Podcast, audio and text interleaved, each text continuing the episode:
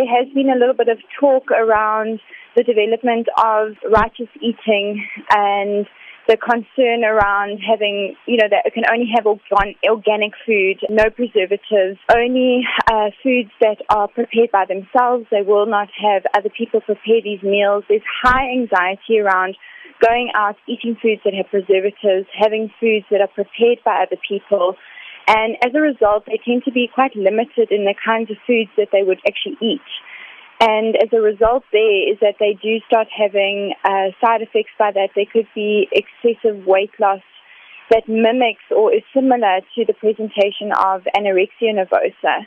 So, what is the difference between dieting and the current focus on healthier eating? In terms of dieting and an eating disorder, to compare the two, I think dieting is, is a healthy way of trying to lose weight, trying to be healthy. A lot of people have to start dieting because maybe they have high cholesterol, they're obese, and that they might maybe have, um, you know, insulin resistance or diabetes.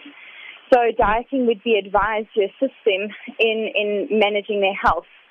On another side, healthy eating is just choosing healthier choices for food, um, making sure that your calorie intake is enough and not limited, and also that your calorie intake is, is taken with, with calorie dense food and good healthy food. So the question arises what are some of these symptoms that people should look out for when detecting an eating disorder?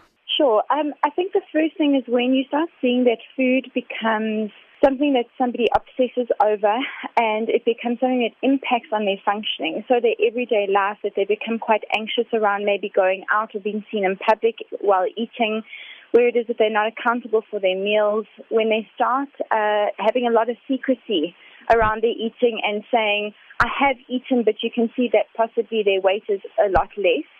Or, or when they are starting to uh, hide food in their in their bedrooms also, the last thing I suppose is also the obsessive, especially around anorexia nervosa, is the, the need to control the food and quite anxious about other people preparing that food. They want to control it all the time.